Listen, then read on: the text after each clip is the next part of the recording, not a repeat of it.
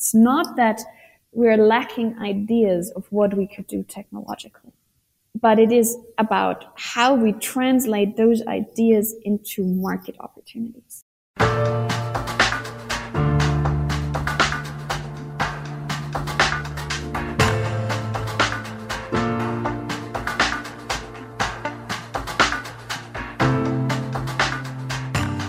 Welcome to a brand new episode of our podcast, Human in AI Mind Machines and the Gradient Descent.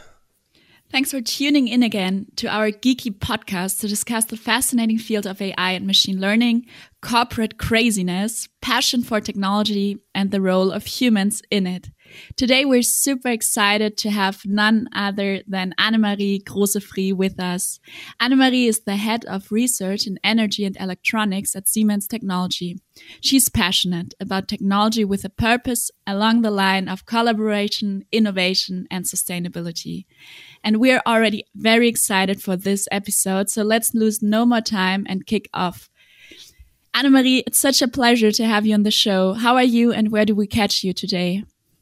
Hi, guys. I'm very happy to be here. Thanks for having me. Um, you're catching me in my beautiful dining room here in uh, my flat in the downtown of the tech hub of uh, Munich. Nice one. there you go. Annemarie, there, there, seems to be some kind of a trend. Um, I've heard we've recently talked to Peter, and you know there seems to be a branch that, like you know, bridging the worlds, the strategy, technology. You know, merging maybe both approaches, anchoring strategies and leveraging technology, right? And I guess you're a brilliant example of you know how to commute between those worlds, right? how does it feel actually? Like is it is it having like two passports and connecting the best of it and or maybe finally, you know, coming home to industrial research? Hmm. Now that's a good question. I mean, certainly it doesn't feel schizophrenic. Let's put it that way. Um, it, I've always had two hearts beating in my chest, and uh, you know, some people say culture eats strategy for breakfast. I don't think it's quite the same with technology and strategy. So, what I'm really enjoying is actually that as Siemens, and if you look at where we're where we're headed as a company with this clear affirmation that we want to be a technology company that we've also taken the decision to really bring strategy and technology closer together. Um, not just organizationally, but also from the way how we do things. Um, so we've just now um, undergone a, a, rescoping of our major corp- uh, company or technology program, right? And I think this was mm-hmm. certainly an extremely strategic effort. You know, we did some outside in benchmarking, some market studies, we chatted with the colleagues from strategy, brought it really all together to then inform our technological direction.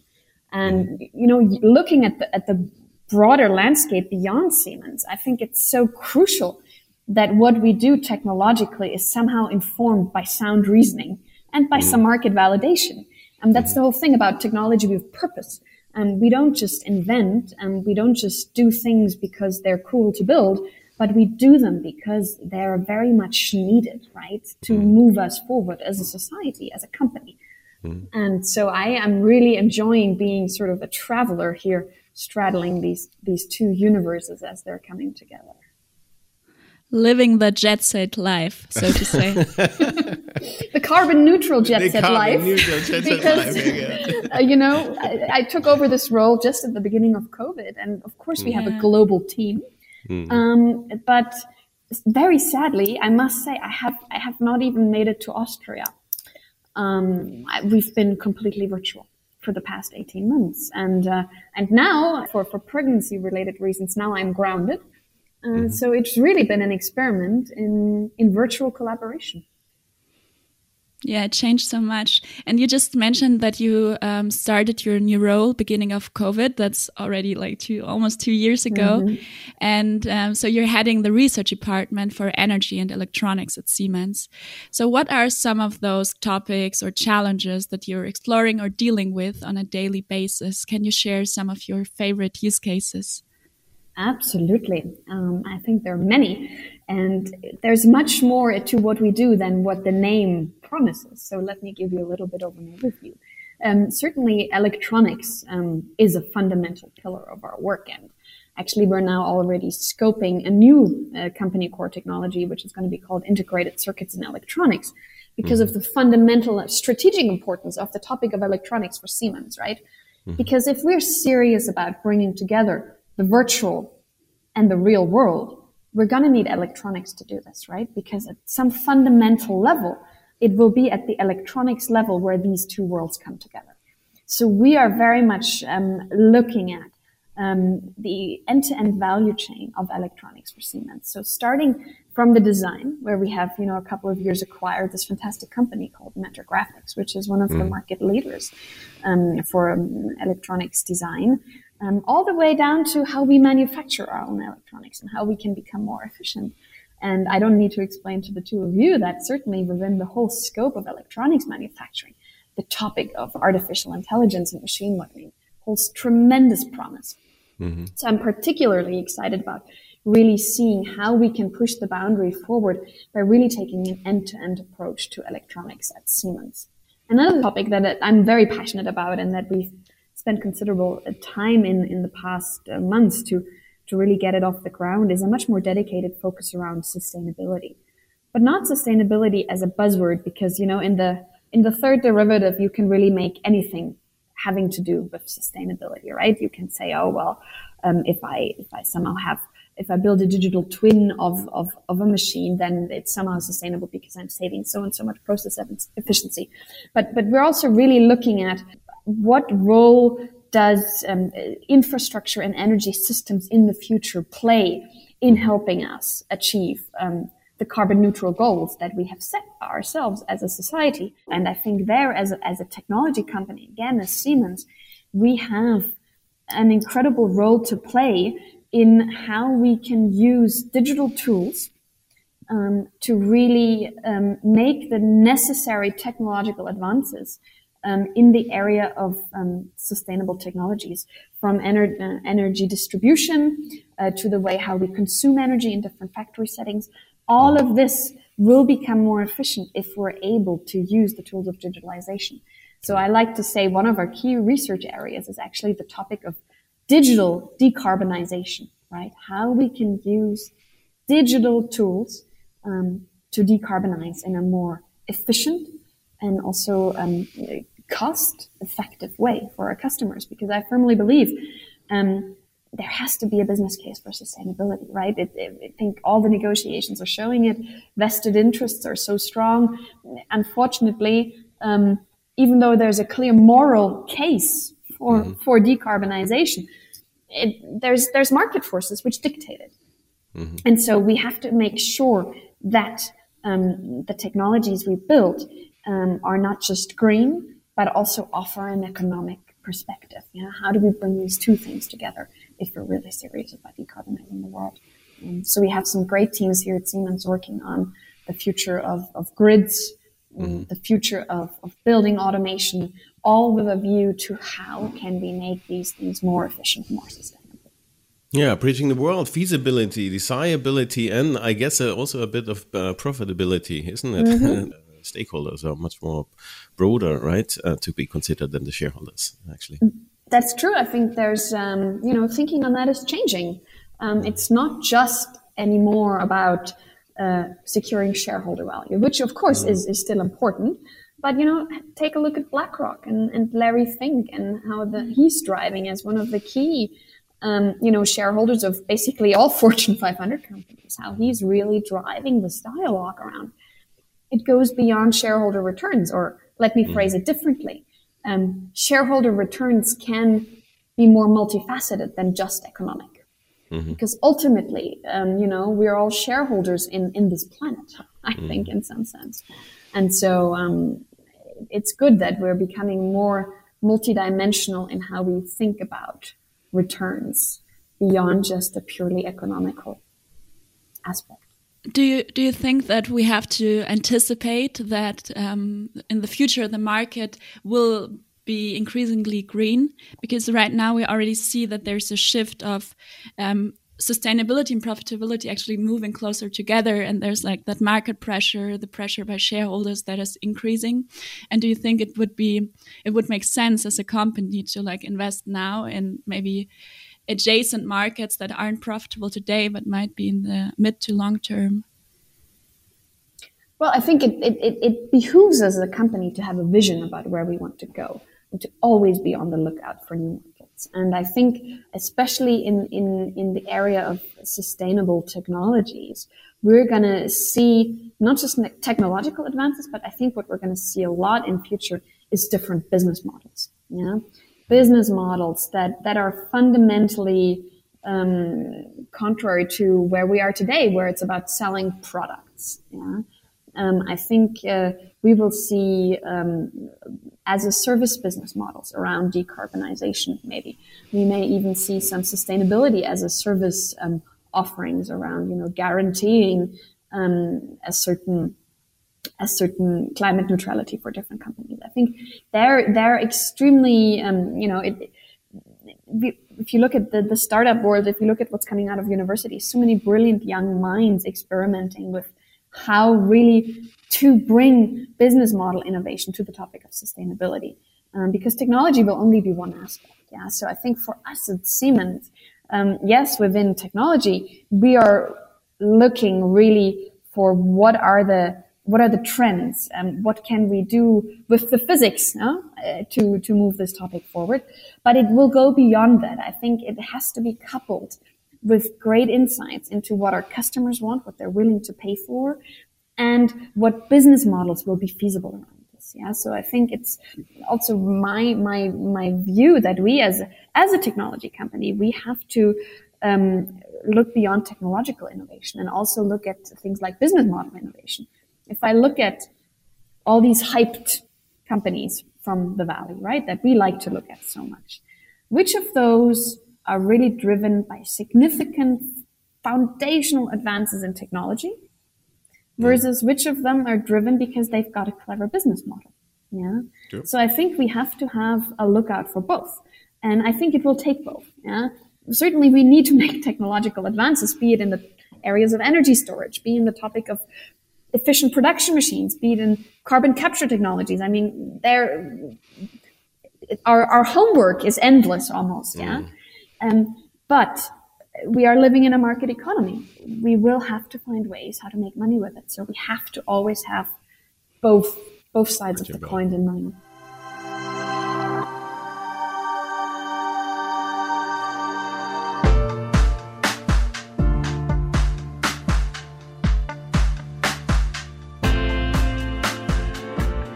When when we talking about digitalization, and you are in the material space, right? That's that's somehow mm -hmm. a bit of a different thing, right? So um, material space always is a bit of, of the hardware heavy, let's say, right? Mm -hmm. Focus, and then we see you know all assets and all digital, all products are not digital, all processes sh shall be around uh, digital.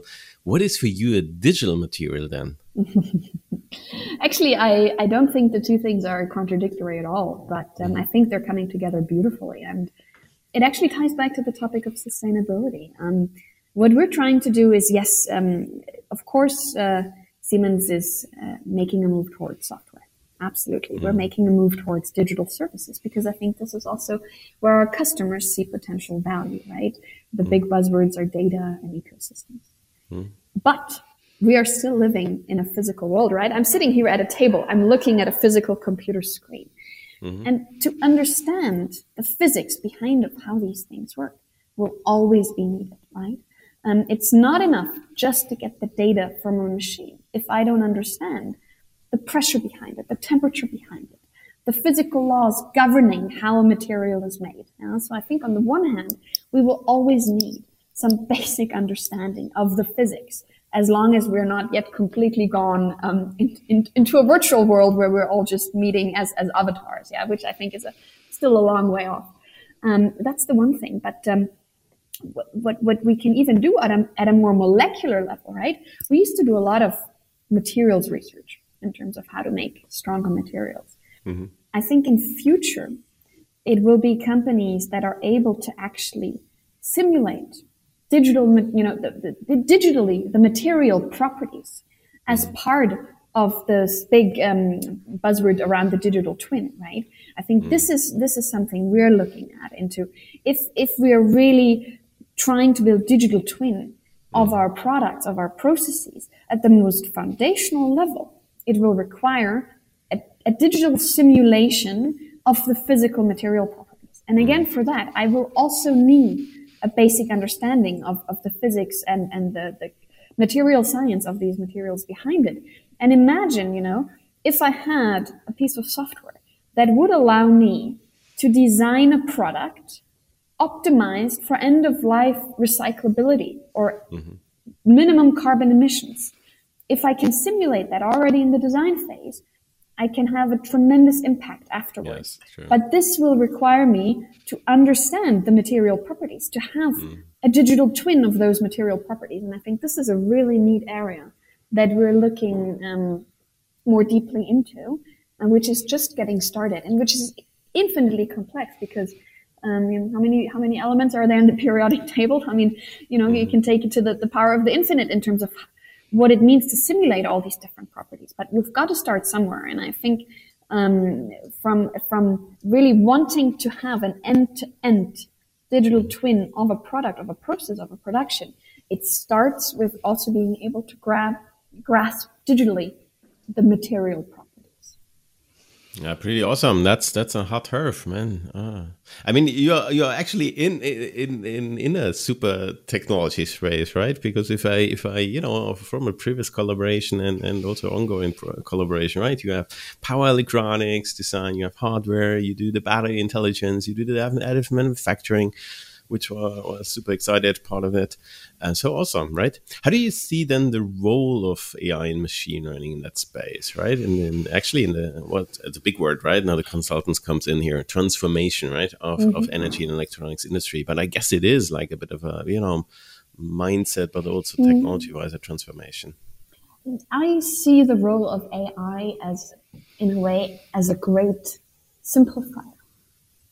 Um, because take the topic of digital materials that I just mentioned. Mm. With the number of combinations possible, a human brain will never be able in one lifetime mm. to calculate through all the different possible combinations that I would need to take account of, right? And I think this is where the power of, of machine learning, of artificial intelligence really can come in when we have these gigantic sets of data, unstructured, um, to really help us streamline and identify um, where the real value is by somehow coming up with an intuitive, clever algorithm um, to help us really um, sort the, uh, the, the important stuff from from the distractions. And and so I really think um, now it's getting almost philosophical, right? It's um, uh, how much what what is really artificial intelligence right? I mean is it is is the artificial intelligence always as good as only as good as the, the, the person who designed the algorithm behind it right? Like what what actually um, does it or does it have a life of its own? Do we actually understand when we when we write this piece of code always what it will do? Or does it actually at some point have the ability to to to to evolve further on its own and to make its own recommendations? So i think we're just getting started really in, in, in terms of what is possible with mm-hmm. these technologies. But um, I think um, just looking at um, the amount of, of, of, of, data we have, we will not be able to turn any of that into value in a, in a reasonable time space without recoursing to, to, to artificial mm-hmm. intelligence and machine learning. Yeah, true. I was I was deeply um, actually um, impressed by also obviously uh, by DeepMind's AlphaFold, and I think that's mm-hmm. you know that the protein folding. Mm-hmm. Um, so that that shows somehow the pair, you know that the exploitation of machine learning and, and reinforcement in these kinds of aspects on, on tackling vital aspects at bare of a materials basically or in complex you know moleculars um, uh, which which is only doable uh, through technology and uh, partly and that's some super passionate machine learning aspect, obviously. Yes. But um, speaking of a bit of the IT/OT thing, right? Mm -hmm. So as uh, in Siemens, in, you mentioned it and, and, motivated already, right? Hardware side is is um, super important and and it's the somehow the usp what's which is clear is you know having both competences somehow mm-hmm. together you know hardware side and software side so which nowadays it's called a bit of the it ot right mm-hmm. um, integration and uh, and thus um, we we have a, a, broad experience in in the OT world, and I think we have awesome colleagues uh, around us.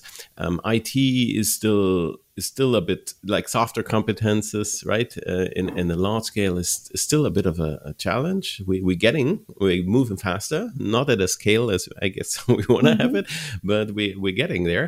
Um, how do you see then? You know those kinds of which are IT centric, like a bit of the competitive edge, right, to the other tech teams.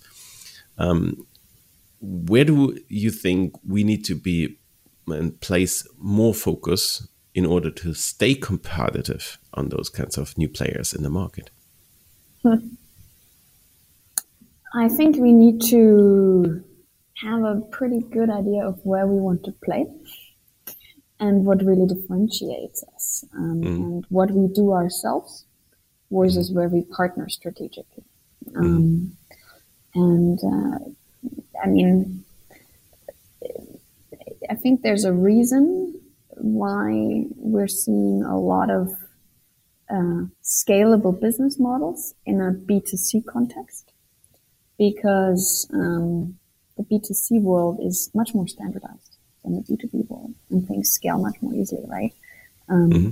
The 5 billion Facebook users, or let it, let it be 2 billion, um, there's a lot more homogenous in some sense data point mm-hmm. than um, the machines that we're seeing on a, on a factory level, which are highly individual and which, depending on which sector they're using, are producing data that, that are not nearly as streamlined. So, um, so I think we we're gonna yes we will we will need to uh, I think shore up our our our digital skills, especially on I think on on on for for for our people. Um, that that that'll be crucial um, uh, because as as we're undergoing this transformation, um, I think the the real capital that we have is is is the people who are driving our innovations forward and how how how well are they equipped to to operate in this new environment? Yeah, to to understand these new business models, um, to understand the customer pain points and what um, what do they need to understand on machine learning, on on AI, on cybersecurity, etc. So I think um, for me, it's it's a real strategic imperative as a company that that we're really continually learning and, and in some sense upgrading um, upgrading the skills of of our mm-hmm. entire population, so to speak. Um, because that'll ensure, I think, um, that, that, that, that that's a necessary condition to remain competitive in, in this space. You know? um, what you just said also um, touches upon the next question, because uh, which is about ambidexterity.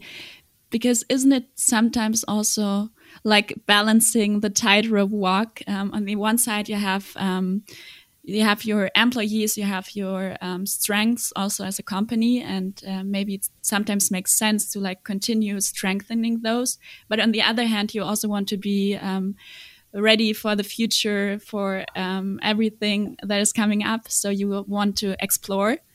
Um, so how do you approach this race between exploitation and exploration of new mm. opportunities in your team? Yeah, we try we try to do both without getting lost, um, and I think this is this is the real struggle, right? Um, because critical voices will also say, well, you know what what disruptive innovations have come from and from from mm. Siemens in, in, the last fifty years, right? Has there really been some some industry disruptions that that we've done? Um, and I think the the key is um, the key is empowering your teams to to have a mindset to be open to both. Um, so yes, I think there's a lot to be said um, for incrementally moving topics forward. Um, because if we didn't do that, we would have absolutely no money to play with for the more disruptive things, right? Um, so I think it's about appreciating both and the importance of both and also signaling that to the teams that yes, whilst maybe there seems to be more, more need and more value placed on being super fast, being super agile. You know, I'm using all these buzzwords intentionally here. And, and the rest is kind of the boring stuff. But I really think it needs both and both need to be mm-hmm. equally appreciated. And, um, and the, the question is, you know, can everyone do both?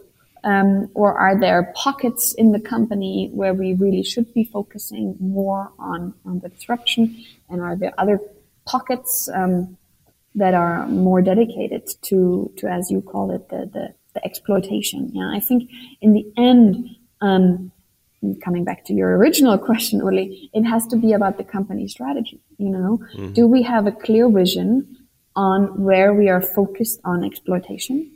And and and even more so how long we will be able to exploit before what we're trying to exploit actually is fundamentally disrupted right? So i think this is where it's important that as a, as a company we have um, um, a clear view as, as best as we can of the future disruptions coming to where we are currently exploiting yeah? Mm-hmm. because that that i think that the, the worst case scenario is that you plan on continuing to exploit uh, for a number of years and you're not seeing the meteor coming that is that yeah. is gonna hit you um, and so uh, you've got to be able to have both in mind and to have uh, to have the freedom as as a company um, and I think also the the fearlessness to say yes I'm going to exploit here and I'm purposely going to do some things that may actually um, in the end, perhaps undermine eventually what I'm trying to exploit, right? Um, but I'm going to do it because I'd rather have it be me than have it be someone else. But I think that takes a lot of courage. Um, that's not very palatable um, to all the people who are who are working in the core business. And so I think these are really some of the challenges um, also for for our managing board about how how they place priorities and how they steer the company, having having that constant trade off um, in these two dimensions. Yeah, well put. I'm a, huge fan of uh, Alex Osterwalder, actually, strategize the thing. He he got this Invincible Company uh, book out there and, and, you know, differentiate between explore and exploit and say, like, you know, explore as a creating new opportunities in research space, right? Uh, one essential pillar is time box, you know, if, mm. you, if you try, dare to try new, you have to time box. Otherwise, you're just losing it. And exploit is then traditional KPIs, which needs a bit more bounded, you know, output uh, aspects. But the explore station is, needs to be, you know, let's let's explore the technology and or opportunity or businesses in all different dimensions. But it has to be time boxed. Otherwise, you get nowhere.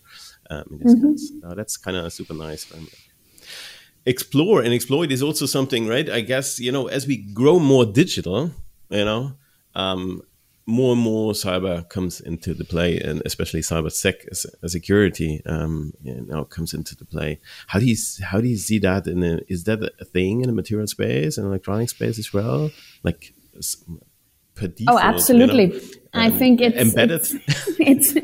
it's, embedded. I think it's the yeah. license to operate. I mean, mm-hmm. um, if if we're saying electronics is sort of the connector between mm-hmm. the physical and and the virtual, then we better make sure that it's not hackable. So it's a um, trusty on chips, is it? absolutely. I mean, um, okay. for sure. Um, okay. I mean, again, you know, making the comparison here to the to the B2C space, everyone seems to be perfectly fine sharing their most intimate data um, on, on on Facebook about whatever, um, even you know photos of their newborns and etc. Um, the same shareability, willingness to share information is non-existent in the, industrial space because it's highly, highly sensitive, right?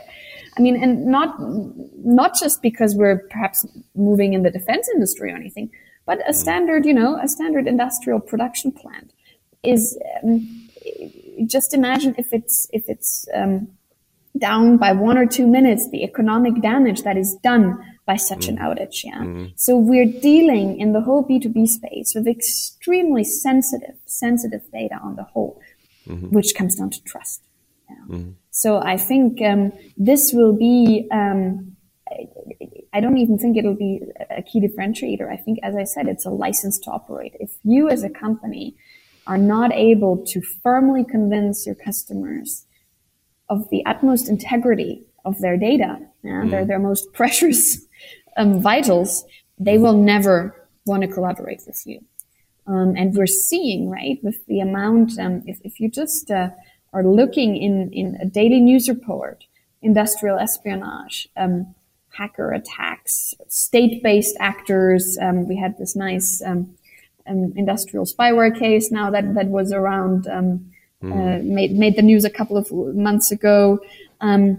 so I think this topic. Uh, I expect it to be a domineering topic um, over the next years, um, and it'll be fundamental. It'll be fundamental to to driving forward this IT OT integration. Will be data security. Will be trust. Um, mm. Absolutely. True. Um, a lot of what you're just like saying in this short conversation um, actually shows how broad your knowledge is in this field and that you like know a lot about very different fields. Um, but how do you do that, Annemarie? How do you keep your innovative and creative spirit up? How do you stay up to date uh, and on top of the research trends, for instance, in the field of AI? Do you have some tips and tricks? well, um, I guess I'm flattered um, that uh, that um, my uh, my high level opinions um, make me make me a qualified uh, participant um, of this discussion. No, I think um, you know there's something to do with natural curiosity. I mm. think uh, you know being being the mother of a young child.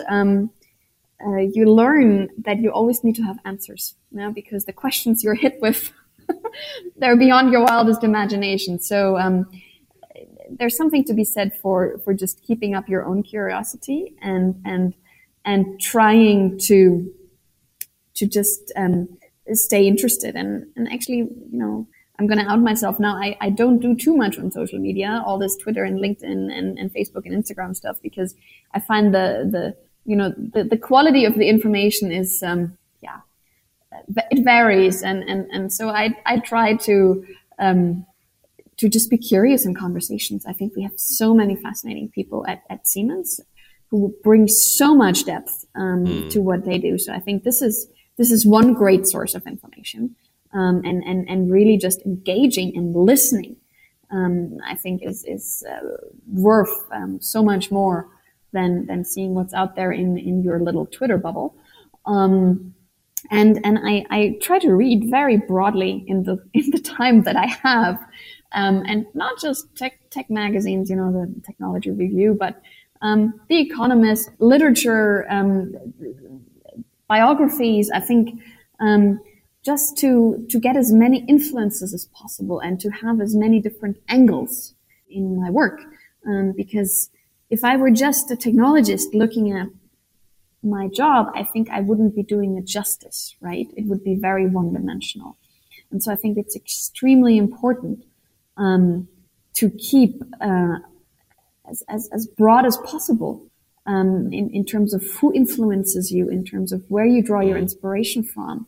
Um, and, and I always found that for me, it's very easy to get excited about things. Um, whether it's a movie, whether it's a book, whether it's a new technology, I like to um, I can get lost in it for, for a couple of hours. And so um, it's it's uh, the, the real challenge is not to do that with too many things because then you um, very little time remains for, for, for other stuff. But I think the, the important thing is just to, at, at least for me, it's always been not to be too narrow, but to if something strikes your fancy, to read up on it, to follow up on it, um, even if it's not directly related, because somehow a certain aspect of it will will you know help shape who you are and will you will you will be able to glean something out of every conversation that you have out of everything you read. And and that's kind of what how how I operate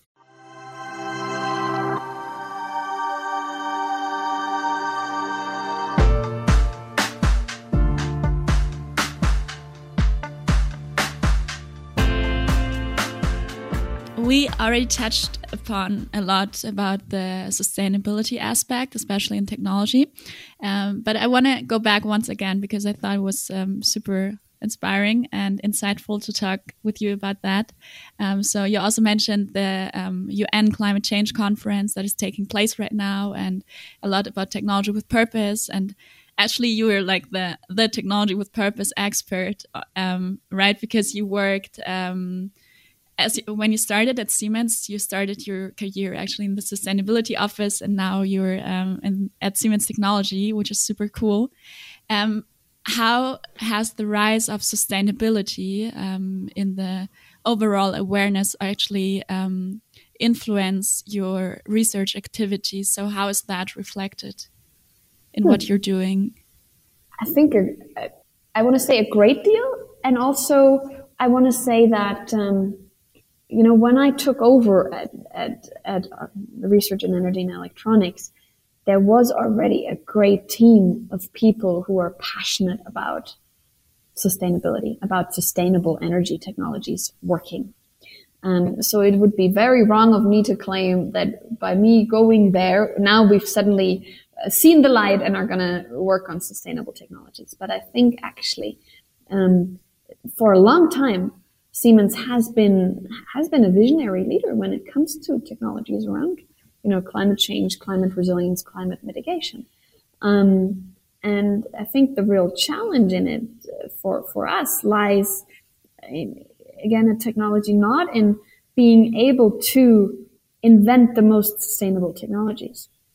Um, if you give people money, they will invent whatever you want. Yeah. I think the real challenge for us lies in we have these great ideas around, for example, how, you know, grids could operate in the future, um, how they could become more intelligent, how we can um, make them much more effective. But how do we find a business case behind it? How do we turn that into a business for Siemens? And I think this is, this to me is the, the greatest challenge I still see um, around this topic of sustainable technologies. It's not that we're lacking ideas of what we could do technologically.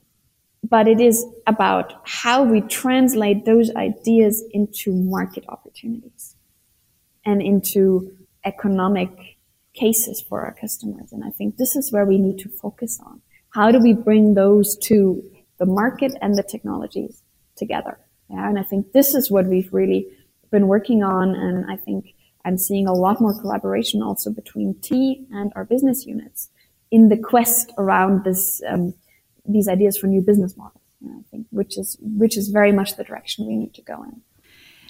And but how how can we get faster and better in in finding those business models and finding maybe those those use cases?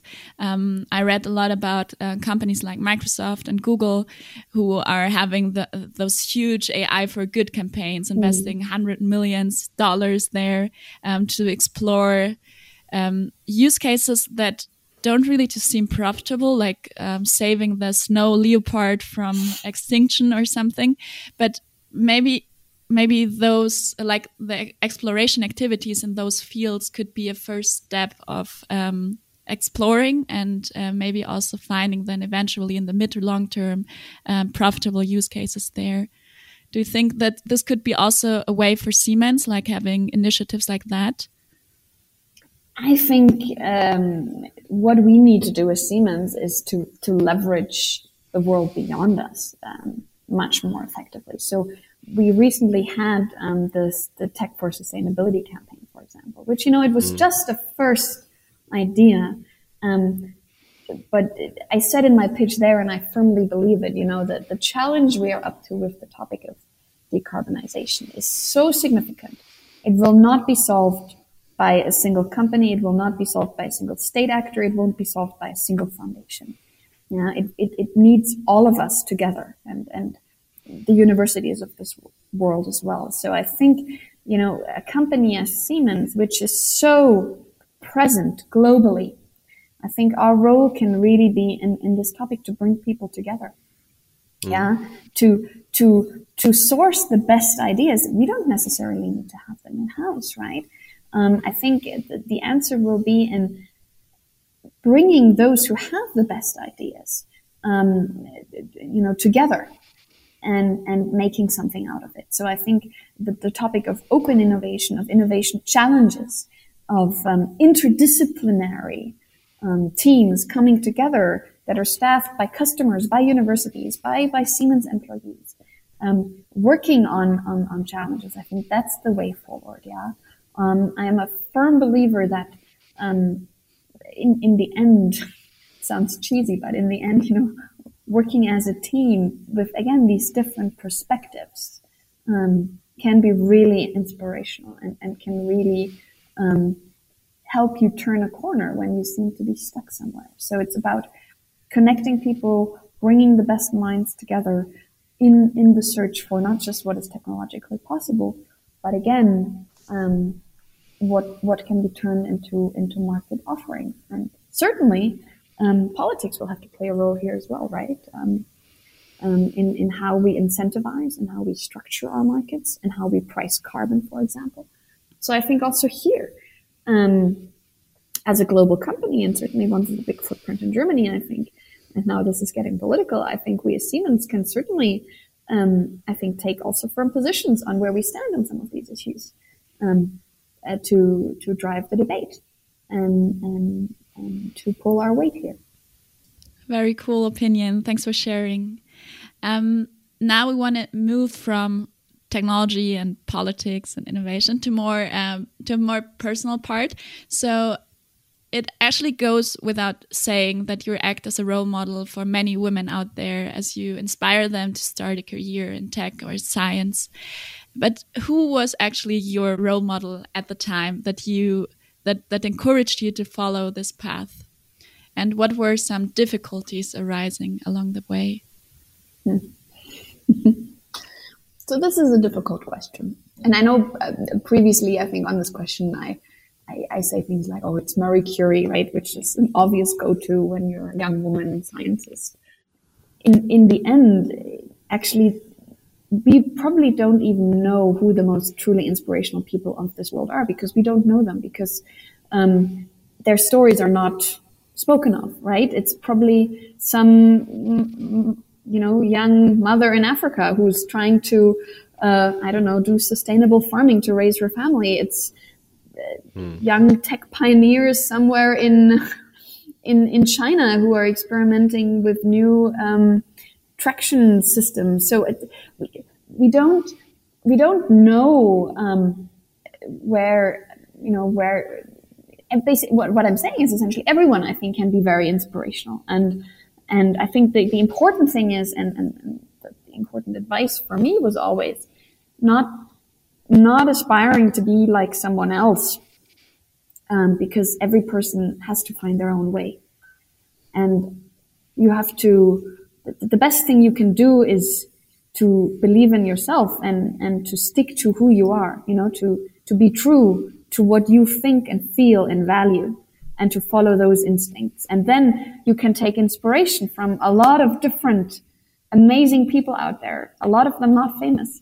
Um, and, and, and I think this is, um, this for me was always the, the key. It's about being, being, being true to who you are and not trying to be something or someone else um, in, in, in trying to find your own way. Here we go. Nice one. Yeah. So even though we we are trying to invite these hidden figures, right? These these hidden innovators, obviously, to this podcast. Here we go. We make them hopefully somehow accessible. So, um, you know, working in, in corporates is, especially in Siemens, no, actually in large corporates is always crazy. I think it's super crazy. It's uh, super fascinating. You have this, you know, this, this super network, experts, colleagues, you know, she and he all around the world. Um, and getting engaged, getting challenges, but it's also super tricky, right? Mm-hmm. So, what kind of tips would you give young young the younger folks out there, right? Who's uh, like, yeah, I want to make a difference. Mm-hmm. I, I, I, I catch I catch the ball and say like physical digital world. That makes sense. Um, you know, what would you recommend them? You know, is there anything you would have back in the days, you know, as a student mm-hmm. level or early professional, you you would love to hear prior? Uh, you should have talked me uh, told me that prior, guys. right? Um, any any tips? Tips? Yeah. So I always like to say, working at a large corporation is kind of a neat combination of uh, Game of Thrones, House of Cards, and The Office. You know, if you throw those three together, that's kind of um, exactly. that's kind of my uh, my daily life. um, what I what I try to do and what I try to live with my teams, and also which I think is, is the best mentality and which I would give as advice to anyone. It's play to win. Yeah. Um, don't play not to lose. It's about playing to win.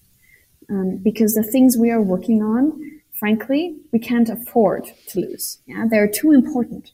Um, when it comes to developing new technologies, um, that, that are going to move the world forward, we have mm. to play to win. And by that, I mean, um, don't be afraid of the political shenanigans that may happen of, you know, all these alignments that are needed and who says what and who thinks what and who stands to gain. And, you know, there's just, as you said, so many discussions in a complex environment like Siemens that can hmm. detract from what you're actually trying to do. Mm. And so for me, it's all about playing to win. Yeah. Mm. And I think this is really freeing um, because I'm fundamentally convinced that what we are working on is right and it's necessary. Yeah. And if someone wants to tell me differently, they're welcome to, but I'm mm. still going to try with everything that I have to move the topics that I believe are right forward. Yeah. Mm-hmm. Because I think I, we owe it to our employees, we owe it to the company, we owe it to our children to have that kind of attitude. Wow. What a beautiful ending to this um, episode. Annemarie, thanks so much for being um, for being you, for being so open, for being on the show, for sharing so much. It was um, I learned a lot, and um, it was a lot of fun. And uh, we always have a little ritual, a little game at the end uh, of each episode. Um, it's a game that we want to play with you. It's called Authentic Autocomplete. And for the closing, I will give you a couple of sentence starters and you will just finish. Annemarie, are you ready? All right. And I, I, you know, I did not look at the questions beforehand. So whatever you get now, as promised, is, is really Freudian, unfiltered. let's Authentic, right? so let's start with an easy one. Siemens is an amazing company. That was an easy one. That was an easy one, wasn't it? That's how. Technology with purpose is why I get out of the morning, uh, out of bed in the morning every day. Wow, the best advice I was ever given was playing to win. There you go. Consistent, mm. consistent. now it's now it's getting more difficult. If I could change one thing in the world immediately, it would be this fundamental inequality that we see between the developed and the developing world. I know it's not an easy one, but I like that. And last but not least, the next big thing at Siemens will be decarbonization as a service. There we go. Love it. That should should should do the job then for the next ten years. Hey, you go. Annemarie, thanks so much for you know spending this time uh, with us and being so open, being so passionate, being so honest. Um, you know, sharing um, in sharing your views a bit on the world of technology, craziness, but also AI and machine learning. Uh, I, am super excited, um, you know, about about our conversation here, and so thanks so much for being there. Thanks for having me. I enjoyed it very much. And folks out there, stay tuned. There's a bit more to come. Uh, so we have now a challenge, I guess, from Annemarie, right? We we need to get more innovative folks, right, and hidden figures, um, you know, which change, you know, the, the future, um, uh, to be included in here. So stay bold, committed, open minded, and we hear us at the next Siemens AI Lab podcast. Cheers.